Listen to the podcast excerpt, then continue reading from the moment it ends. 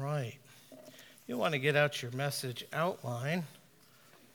As the prophet goes on trial. Have that out to follow along. We are in Jeremiah chapter 26 today. So, can everybody hear me okay? Okay, I can't hear me okay. So, um, uh, once again, we're going to read. We're going to read the whole uh, chapter, but we're going to read it as we go through it because it's long and there is a lot here. And so, let's go ahead and get started. Let's pray. Heavenly Father, this is your word, and as always, we need it so much. We need to know that everything that we need for faith and practice comes from the mouth of the Lord. We also need to know that our practice, how we live, is a direct reflection of our faith, of what we believe. So use this word today to help us learn how to better line up our practice with our faith so that our lives match our words. We need to know that when your word is open before us, it is the word of the Lord. Thank you that Jeremiah is a prophetic book that builds our faith and gives us wisdom for life because it is built on the word of the Lord coming to Jeremiah and through him to us. This morning, help us to hear it understand it, believe it, and obey it in both word and deed. And so we pray, speak through your word this morning, and by the power of the Holy Spirit, help us see Jesus. In his name we pray. Amen. Amen. Well, as you have probably figured out by now, we live in a polarized world. And that's never been more obvious than when we're online. Facebook has many positive contributions, but its negative consequences can be overwhelming. And one of the negative consequences of having equal and instant access comes in the form of immediate feedback. And that's often most obvious from that certain class of person who speaks first and thinks later, if at all. Perhaps you have met this person. I sure have. Last November, I invited Aimee Byrd to come speak to my preaching class at RTS DC on the subject of preaching to women. And if you would like to know what she said, you can read it, as that lecture is now the last chapter in her book, No Little Women. She's now spoken a couple of times in my class, and that lecture has somewhat morphed into how women hear preaching. And since most congregations are at least 50% women, I thought this was a good subject for my mostly male students to hear. And as expected, it all went very well. We invited a number of people to that class, several professors sat in. Aimee did a great job. End of story, or so it should have been. However, I made the dreadful mistake of posting a photo of her lecture with a short note that said it was my privilege to have Aimee Byrd at RTS DC today. She spoke to my Communications 1 class, preaching, on the subject of preaching to women. The lecture was recorded and will hopefully be posted soon for the curious. The last chapter in her book, No Little Women, was based on a previous version of this lecture. Short and sweet, but that didn't last. Within hours and even minutes, the comments started pouring in. You have women usurping authority to teach future pastors how to preach. This kind of behavior alters the thinking of the next generation of pastors and lays the groundwork for a more open rebellion against God's distinct roles for men and women. And on and on, but increasingly hostile. So I wrote back to this person and I said, I understand your position, but I would respectfully disagree. Most of the biblical passages on these issues are given in the context of the worship service of the local church. This is an educational institution, not a church, nor do they ordain anyone. And I remain fairly confident that my students, both past and present, have no doubts as to who has the authoritative voice in the room. Part of good preaching and pastoring is learning how to listen to the other half of the church. That was done in an academic setting today for one hour out of a 28 hour course, and I thought it was very productive and in no way laid the groundwork for rebellion. All of my students know where I stand on the issues of biblical authority and the necessity of faithfully expositing God's word, since much of the course is built on that foundation. Now, this is given by way of explanation and probably not persuasion, but I'm okay with that. I know that both of us want what is best for the church of our Lord Jesus Christ and those things that will further his kingdom, and for that I am grateful. And I thought that answer would suffice. So I went to bed thinking the dust had settled. Naive me. I woke up on Wednesday to discover that my critic had reposted his comments on a PCA elder group, and there were dozens and dozens of comments. This is a scandal. You're inciting young men to rebellion in the PCA. We should bring charges. A few tried, which didn't end well for them. And then came my personal favorite. If we allow this, it will lead to the fall of Presbyterianism in America and the general demise of Reformed theology in the West, which apparently made it my most productive day ever. A few weeks later, I was speaking to Sean Michael Lucas on another RTS related matter, and I relayed this conversation to him. He's one of the great historians of the PCA. So I told them that when he wrote the book, The Fall of Presbyterianism in America, I wanted a footnote. he just laughed. He said, Dude, you're getting a whole chapter, and I'm going to call it, And We All Blame Dave. so there's that. 166 comments later. Thankfully, my defenders carried the day with no further comments from me. But the whole thing left a bad taste in my mouth. But then on Thursday, I went back to RTS to teach another class, and Scott Redd, the president, asked if he could have a word with me before class. It was like getting called into the principal's office. He was fine. I was so apologetic. And then later that night, Joanne was out of town and I was working late. And so I went to pick up some Chinese food on the way home. And as I pulled up in front of the restaurant, Ligon Duncan called. Ligon is the chancellor of the whole RTS system, he's the big boss. He just said, Can you tell me what happened? So I did. I was mortified. I think he thought it was funny. Um, I'm pretty sure he's not mad at me because he's agreed to come preach at Potomac Hills this October. So that'll be great. But in the back of my mind, I'm wondering if he's just coming to straighten me out. at some point, most of us have to face false accusations, unjust criticisms, and unfounded assumptions. We live in a social media world where those types of statements are being made constantly and they can really hurt. One pastor, somewhat tongue in cheek, um, made the following comment Never reformed enough. Got to keep it up. It's a vice that we squeeze and squeeze to make sure we're right. And even though I know he meant it in jest because I know him and that's just him, I think he hit the nail on the head we get into these online debates, and very quickly it's no longer about persuasion, but about winning. We're right, and we're not going to stop until you admit we're right. And I don't care what I have to do or what we have to do in order to make sure we're right. And I wish I could say that's an invention of American social media, um, but the reality is that kind of thinking has been around for thousands of years. And it was certainly around in Jeremiah's day, and it's pretty much the main point behind the events of Jeremiah 26, which is our text for today. So let's turn there and see what we can glean from this somewhat odd passage. And we're going to start with a dangerous sermon repeated. Verses 1 through 6, a dangerous sermon repeated. Now, if you remember from last week, those of you that were here, others can go look it up online on our website. Uh, Jeremiah 24 was about good and bad figs. And apparently, there were some people that took exception to being called bad figs. And then Jeremiah 25 was set eight years in the past and explained how those people had become the bad figs.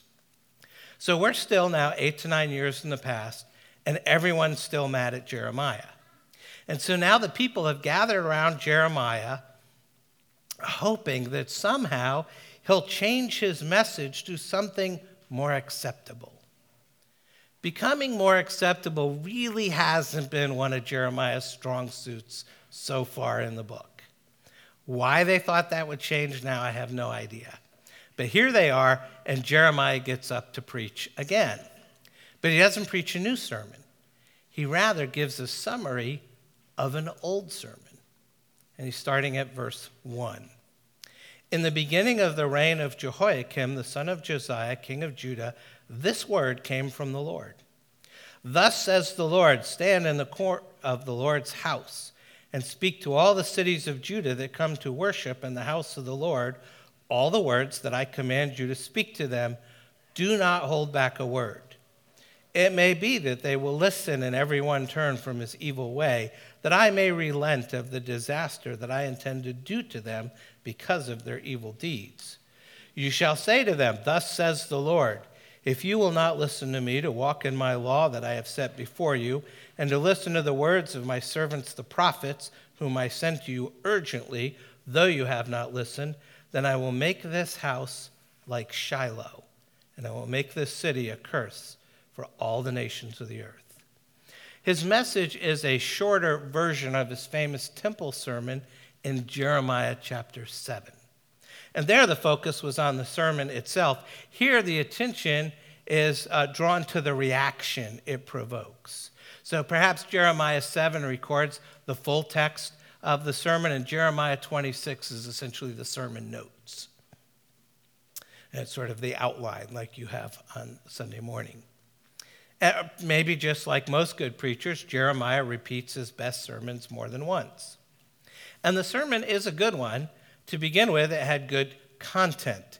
It had two elements every faithful ser- uh, sermon should have law and grace. Good preaching both explains the law of God, which exposes sin, and proclaims the grace of God, which forgives sin. And Jeremiah began with the law, and he doesn't hold back. He follows the instructions he's given in verse 2. Thus says the Lord Stand in the court of the Lord's house, speak to all the cities of Judah that come to worship in the house of the Lord, all the words that I command you to speak to them. Do not hold back a word. And in the fuller version of the sermon back in chapter 7, Jeremiah preached nearly every one of the Ten Commandments and explained in detail how the people were failing to keep covenant uh, with God um, by disobeying the commandments. However, Jeremiah didn't preach the law to condemn them, but to convict them. God hoped the preaching of the law would turn people away from sin. We see in verse 3 it may be that they will listen and everyone turn from his evil way, that I may relent of the disaster that I intend to do to them because of their evil deeds. So there's still hope. Jeremiah is preaching the possibility of grace. If the people of Jerusalem repented, God would be faithful and just to forgive their sin. And even the preaching of the law has the gracious intention of turning people away from sin. And the law of God shows us our sin and then the grace of God forgives them. That hasn't changed. Dave just read from uh, Romans 5. We just sang a song based on Romans 5. Let me read it for you again. Now, the law came in to increase the trespass, but where sin increased, grace abounded all the more, so that as sin reigned in death, grace also might reign through righteousness, leading to eternal life through Jesus Christ our Lord. And it teaches us that law without grace is legalism Grace without law is license. You need them both. So not only did Jeremiah's sermon have good content, it also had strong application. Jeremiah preached the consequences of failing to keep the law. If the people of Jerusalem failed to obey God, then their city and their temple would be destroyed. Picking up now at verse 4. You shall say to them, Thus says the Lord. If you will not listen to me to walk in my law that I have set before you, and to listen to the words of my servants, the prophets, whom I sent to you urgently, though you have not listened, then I will make this house like Shiloh, and I will make this city a curse for all the nations of the earth. Now, if the people of Jerusalem wanted to see what would happen to them, All they needed to do was to go to Shiloh. Shiloh is the city uh, where God used to dwell. Before Solomon built the temple in Jerusalem, the Ark of the Covenant rested in Shiloh, but it didn't stay there. When the people broke God's commands, the ark was carried off by the Philistines, and Shiloh was ruined. And therefore, when God threatens to make the temple like Shiloh, he's threatening to tear it down. Shiloh represents the departure of God's Spirit. A Shiloh is any place that God once lived, but lives there no longer. In our country, many church buildings have become Shilohs. Most old church buildings, particularly in metro areas, are being turned into offices and condos because the churches that would like to buy them, like us, can't outbid the developers. Now, a friend of mine pastors in Charleston, South Carolina, and they tried to buy an old downtown church. Beautiful historic building. Joanne and I got to worship there with them a few years back, but they couldn't come up with the money. And then the mayor got mad and the mayor said she was tired of losing all their churches and rallied the people of the city to contribute enough money to buy the building for the church. The unbelievers of Charleston, South Carolina raised the money for a PCA church so their neighborhood could keep the church and not have to live with yet another bloody condo. We need more mayors like that. It, truth be told, it wasn't all roses. Once they got the church, they discovered it was a dump and they've spent the last 10 years and hundreds of thousands of dollars fixing it up, and they're only about halfway done. But that's why most old church buildings get converted to commercial uses. The other main reason that happens is because dying liberal churches refuse to sell to growing conservative churches. So they just cash out and it becomes another office building. People used to go there to get saved, now they go there to get paid. They've become modern day Shilohs. And Jeremiah has now told the people that their holy city of Jerusalem is going to become the next Shiloh. And not just the city, but the temple as well. Now, that's preaching an unpopular message. And the people are so hostile to this message that they angrily form a mob, hastily put him on trial, and eagerly demand the death penalty. And because the man's a true prophet, putting him to death would have brought the guilt of shedding innocent blood on every inhabitant of the city. And Jeremiah 26 has a complete record of this criminal proceeding. And so we turn next to the death sentence debate. We're going to look at two sections of scripture here on the death sentence debate. Because one man's sermon turns out to be another man's criminal offense. And Jeremiah is just trying to preach law and grace the way God told him, but the people didn't see it that way, and they make him a victim of public endangerment. Look at verses 7 to 9 with me. The priests and the prophets and all the people heard Jeremiah speaking these words in the house of the Lord. And when Jeremiah had finished speaking all the Lord had commanded him to speak to all the people, then the priests and the prophets and all the people laid hold of him, saying, You shall die. Why have you prophesied in the name of the Lord, saying, This house shall be like Shiloh, and this city shall be desolate without inhabitant? And all the people gathered around Jeremiah in the house of the Lord. Now, I have preached well over a thousand sermons, and I have yet to be greeted after church with, You shall die. Maybe that's coming, but I've survived so far. Not so for Jeremiah. He's grabbed by the mob. And they ain't coming to get his autograph, they're out to get him. And this ugly scene would have undoubtedly ended in murder had not the authorities rushed in to break things up. And they follow all the proper procedures. They take Jeremiah from God's house to the courthouse, so to speak, the city gate, verse 10. When the officials of Judah heard these things, they came up from the king's house to the house of the Lord and took their seat in the entry of the new gate of the house of the Lord. So as soon as the judges sat down in the city gates, the court is in session. And the city officials, they're not giving in to mob rule. So Jeremiah's trial begins with a reading of the charges. The intentions of the plaintiffs are revealed when they call for the death penalty, even before they state their charge or make their case. We see that verse 11. Then the priests and the prophets said to the officials and to all the people, This man deserves the sentence of death, because he has prophesied against this city, as you have heard with your own ears. Facts of the case are clear. The prosecution sees no need to even present evidence. According to them, all the people had heard uh, Jeremiah's sermon. And in the minds of these lying prophets and false priests, this sermon is a capital offense. It's blasphemous and treasonable. Jeremiah is preaching against God's house and God's city, and they, the priests and prophets, thought that's so obviously wrong and that they are so obviously right. The prophets and the priests aren't interested in repentance. They have totally ignored Jeremiah's message of law and grace. They're more concerned with what he said about the temple. To them, speaking against the temple was treason. It had become a national shrine, sort of a good luck charm to protect them from having to obey God. So they're super offended when Jeremiah told them God's going to destroy their precious temple, and we hear him cry out, You shall die. Now, as you know, Jeremiah doesn't lose his life. He finds it. He finds his life not by delivering himself from death, but with the help of advocates who take up his case. Some people listen when Jeremiah said in verse 15, Only know for certain that if you put me to death, you will bring innocent blood upon yourselves and upon this city and its inhabitants. And as soon as they realized they were in danger of putting an innocent man to death, they leapt to his defense, starting at verse 16. Then the officials and all the people said to the priests and the prophets, This man does not deserve the sentence of death, for he has spoken to us in the name of the Lord our God.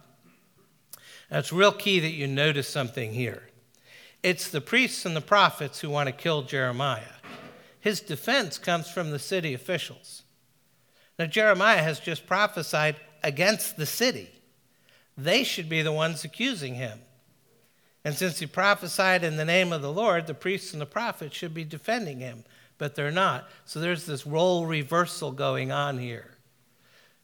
What we would expect the prosecutor are actually the defenders, and the people we would expect to be the defenders are actually the accusers. And perhaps because the officials are actually concerned with justice and not just with winning, they understood legal cases are tried usually on the basis of precedent. Judges want to know if a similar case has been tried before. If someone in a similar situation's been charged with a similar crime, that case may have some bearing on the present trial. And so Jeremiah's defenders came up with a precedent. They remembered that, in fact, someone else had, in a similar situation, been charged with a similar crime. Look at verse 17. And certain of the elders of the land arose and spoke to all the assembled people, saying, Micah, this is the prophet Micah, Micah of Moresheth, prophesied in the days of Hezekiah, king of Judah, and said to all the people of Judah, Thus says the Lord of hosts Zion shall be plowed as a field, Jerusalem shall become a heap of ruins, and the mountain of the house a wooded height. And the elders are quoting Micah chapter 3, verse 12 which shows how well some Old Testament believers knew the scriptures. So this happened nearly a century before. And Micah had prophesied against the city of Jerusalem and against the temple. And what happened to him? Well, look at verse 19. Did Hezekiah, king of Judah, and all Judah put him to death? Did he not fear the Lord and entreat the favor of the Lord? And did not the Lord relent of the disaster he had pronounced against them? Against them? But we are about to bring great disaster upon ourselves. Micah is apparently the rare prophet in Israel. People actually listened to him. That didn't happen very often. When the Assyrians besieged Jerusalem in 701 BC, Hezekiah repented and the Lord delivered the city. And the lesson's obvious Jeremiah must not be put to death. More importantly, the people should listen to his message, repent of their sins, and perhaps Jerusalem would be saved. First of all, this defense shows how important it is for believers, both then and now, to be strong in their knowledge of the Bible. When spiritual leaders stray from Scripture, it's the people, it's all of you who have to call them back to biblical truth. The priests and prophets of Jeremiah's time are not thinking or acting biblically. Jeremiah wouldn't get any help from them. But he's saved by a Bible verse that's been kept safe in the hearts of God's people. Now we get a second precedent. It's an example of unfaithfulness. And it's about a man named Uriah, not the common Uriah we know of from uh, David and Bathsheba. This is a different Uriah, it's a contemporary of Jeremiah's. And it comes at the end of the chapter. And Uriah's story starts out a little bit like Jeremiah's, verse 20. There is another man who prophesied in the name of the Lord, Uriah, the son of Shemaiah from Kiriath Jearim. He prophesied against this city and against this land in words like those of Jeremiah. And when King Jehoiakim, that's the current king, with all his warriors and all the officials heard his words, the king sought to put him to death. But when Uriah heard of it, he was afraid and fled and escaped to Egypt. Then King Jehoiakim sent to Egypt certain men these were like spies.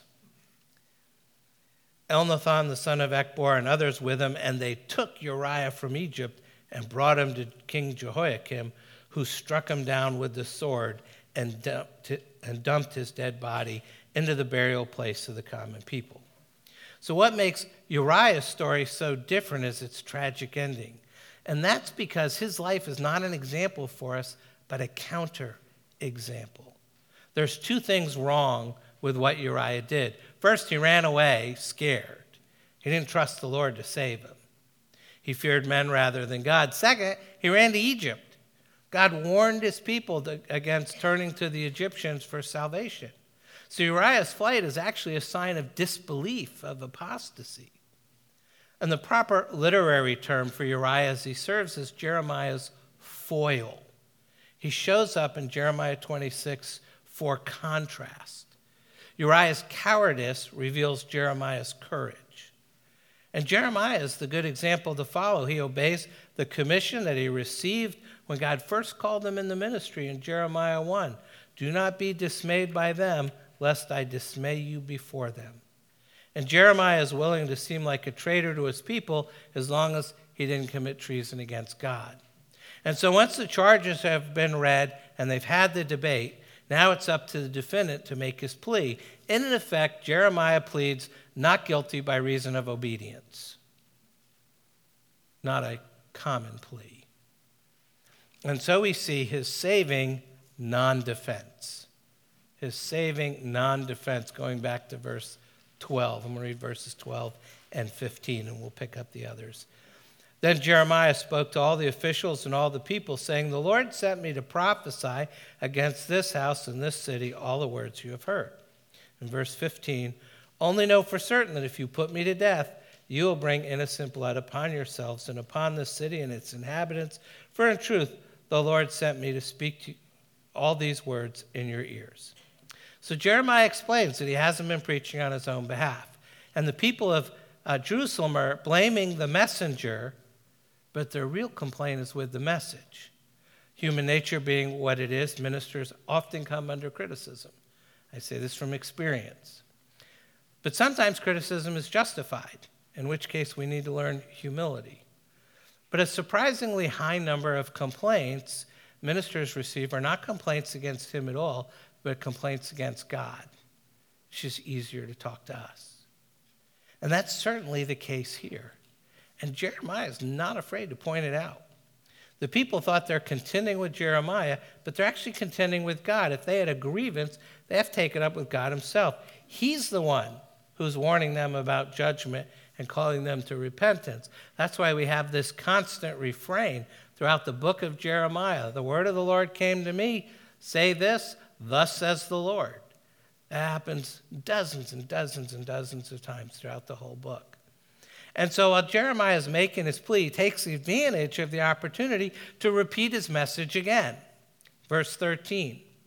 Now therefore mend your ways and your deeds and obey the voice of the Lord your God, and the Lord will relent of the disaster that he's pronounced against you.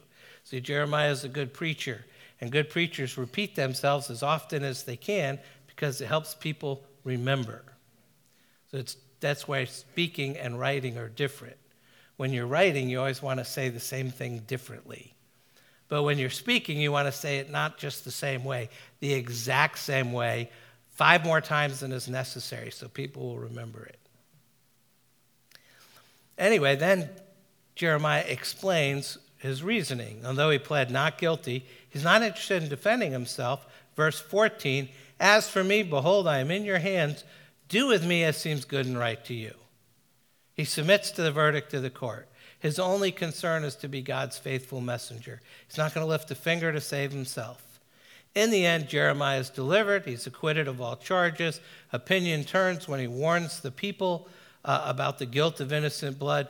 But it's not certain until the very last verse of the chapter, verse 24, we read, excuse me.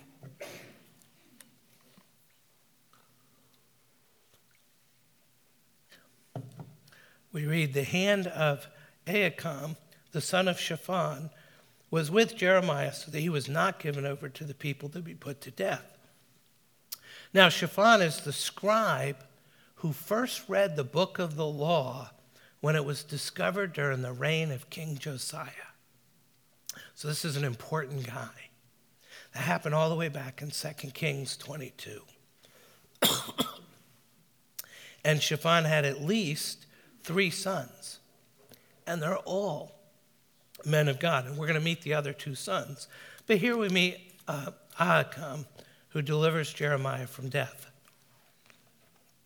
And the verdict in Jeremiah's case, the whole trial, everything about this odd chapter, which is just sort of this historical description of what happens, is supposed to remind us over, uh, remind us of another prophet who's handed over to the people to be put to death. You've probably figured out by now that it's Jesus. Because, like Jeremiah, Jesus is tried in the city of Jerusalem. Like Jeremiah, he's seized by this fickle uh, band of angry men who crowded him on every side. Like Jeremiah, he's charged with treason against the people. and when Jesus appeared before the Sanhedrin at his religious trial, false witnesses testified against him. We see that in Matthew 26. Like Jeremiah, Jesus is innocent of all the charges brought against him. In fact, he's innocent of all charges because he's without sin. And like Jeremiah, he didn't defend himself. At his religious trial, we read Mark 14, and the high priest stood up in the midst and asked Jesus, Have you no answer to make? What is it that, the, that these men testify against you? But he remained silent and made no answer. Same thing happened at his political trial before Pontius Pilate in John 19. So when the trial of Jeremiah is placed beside the trial of Jesus, you can find some obvious similarities the charge, arrest, the accusation, defense. And so when some people said that Jesus was the second coming of Jeremiah, Matthew 16, they're more accurate than they realized. But there is one big, huge, great difference between the trial of Jeremiah and the trial of Jesus. And that's the verdict. At Jesus' trial, no one heeded the warning that his death would bring the guilt of innocent blood upon his executioners. No elder stepped forward to argue that Micah or even Jeremiah himself offered a legal precedent in Jesus' defense. No one saved Jesus the way Ahikam saves Jeremiah. Jesus was not delivered from death, he was delivered unto death. He was handed over to be executed. He was arrested, charged, convicted, and crucified. As a totally different ending. And the trial of Jeremiah reveals what a wicked thing it is to hand Jesus over to death. As immoral as the people are in the days of Jeremiah, they were horrified by the prospect of bringing the guilt of the blood of an innocent man on themselves and their city. And when Jeremiah warns them of that danger of bearing guilt for a wrongful death, they changed their mind. But the Jews and the Gentiles who crucified Jesus had no such worries. They, in fact, invite the guilt on themselves. Matthew 27. So when Pilate saw he was gaining nothing, but rather that a riot was beginning, he took water and washed his hands before the crowd, saying, I am innocent of this man's blood. See to it yourselves. And the people answered, His blood be on us and on our children. Thus, when Jesus was crucified, the guilt for his blood came to rest on all humanity. That's why we say our sins sent Christ to the cross as much as the sins of anyone else. But there's one other great, big, huge difference between the trial of Jeremiah and the trial of Jesus. The verdict against Jesus is overturned on appeal. In his dying moments, Jesus appeals to the highest court in the universe. Luke 23. Then Jesus, calling out with a loud voice, said, Father, into your hands I commit my spirit. And having said this, he breathed his last. But he not only appeals his case, he appeals our case as well. Remember, he also said, Father, forgive them, for they know not what they do. And God the Father accepted those appeals. The guilty verdict given to Jesus by sinful men is overruled by a holy God. And the proof of that, uh, the success of that appeal is an empty tomb on Easter Sunday. The resurrection proves that Jesus was innocent of all charges. And since Jesus was wrongly executed, the moral law of the highest court in the universe demanded that he be returned to life. Furthermore, the resurrection proves the sacrifice Jesus offered for sin has been accepted by God. The appeal Jesus made for God to overturn the verdict against you has been just as successful as his own appeal. Once he paid for your sins, the verdict against you is no longer able to stand.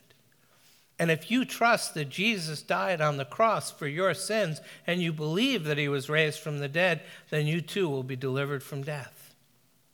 And yet, since we all know that, and we all know we're safe with Jesus, and that we're forgiven and redeemed and accepted and loved, why do we still keep insisting on getting our own way and wanting to be right and on having to win? Why do we find it so difficult to simply be gracious and kind and trust to God to bring about his own good ends? I'm going to answer that question with a story. Tom Breeden was one of my students. He's now pastoring in a PCA church down in Charlottesville. He's a thoughtful guy.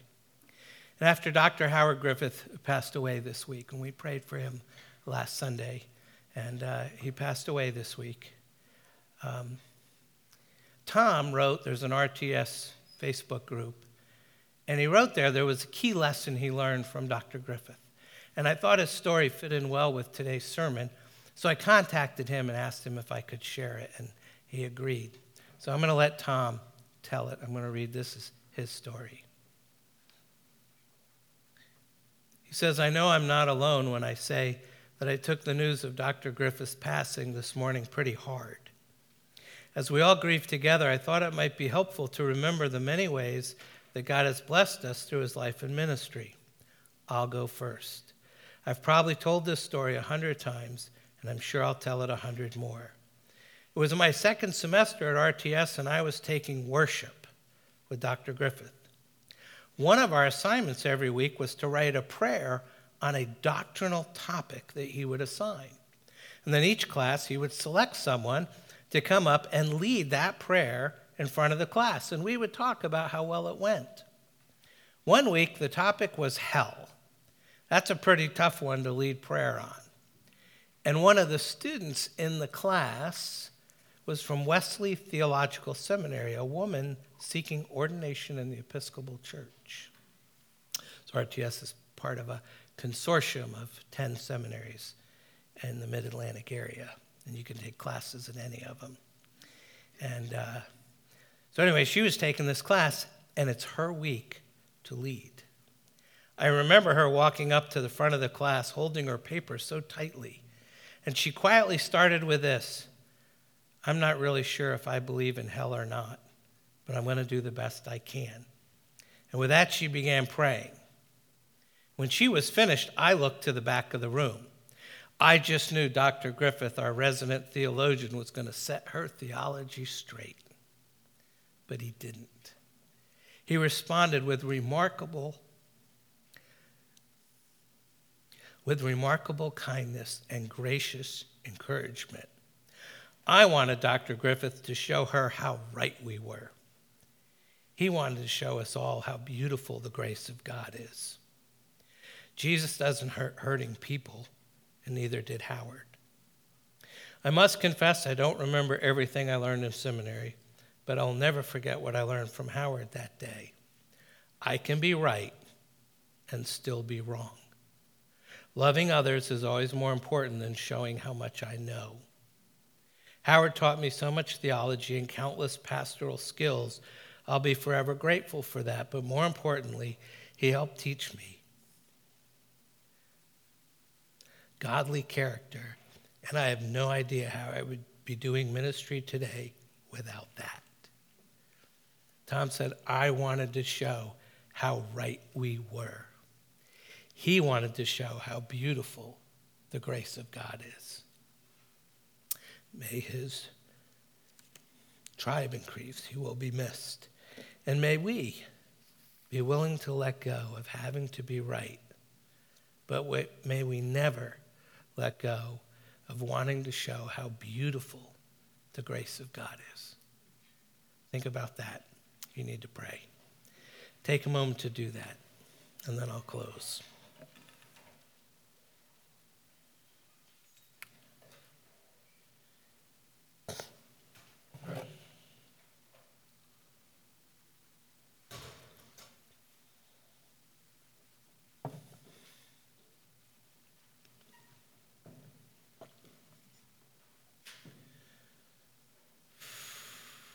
Let's pray together. Our Lord and our God, thank you that once again you have spoken to us by your Son. Open our eyes that we might see our sin and see our Savior. God our Father, we confess to you that most of us struggle with wanting to be right. We would rather be right than kind. We would rather be bold than beautiful. We would rather be arrogant than humble. Lord, our sins are so many. Please have mercy upon us. Give us a greater desire to know your word, to know that it's powerful in and of itself, that it's relevant to every situation of our lives, and to believe it comes from your hand. Forgive us for our lack of faith. Forgive us for being overwhelmed by our own fears. And continue to work in us, each of us, this year, as we live with the prophet Jeremiah, as we see what he sees and as we hear what he hears. Teach us to respond with greater faith a renewed confidence in your word, and an ever increasing trust in your great and precious promises, and through those things to draw us ever closer to your Son, our Savior, the Lord Jesus Christ, who lives and reigns with you in the Holy Spirit, one God, now and forever. Amen. Hear God's blessing from 2 Timothy chapter 2. Paul writes to Timothy and says, Have nothing to do with foolish, ignorant controversies. You know that they breed quarrels, and the Lord's servant must not be quarrelsome, but kind to everyone, able to teach, patiently enduring evil, correcting his opponents with gentleness. God may perhaps grant them repentance, leading to a knowledge of the truth. God bless you. We'll see you next week.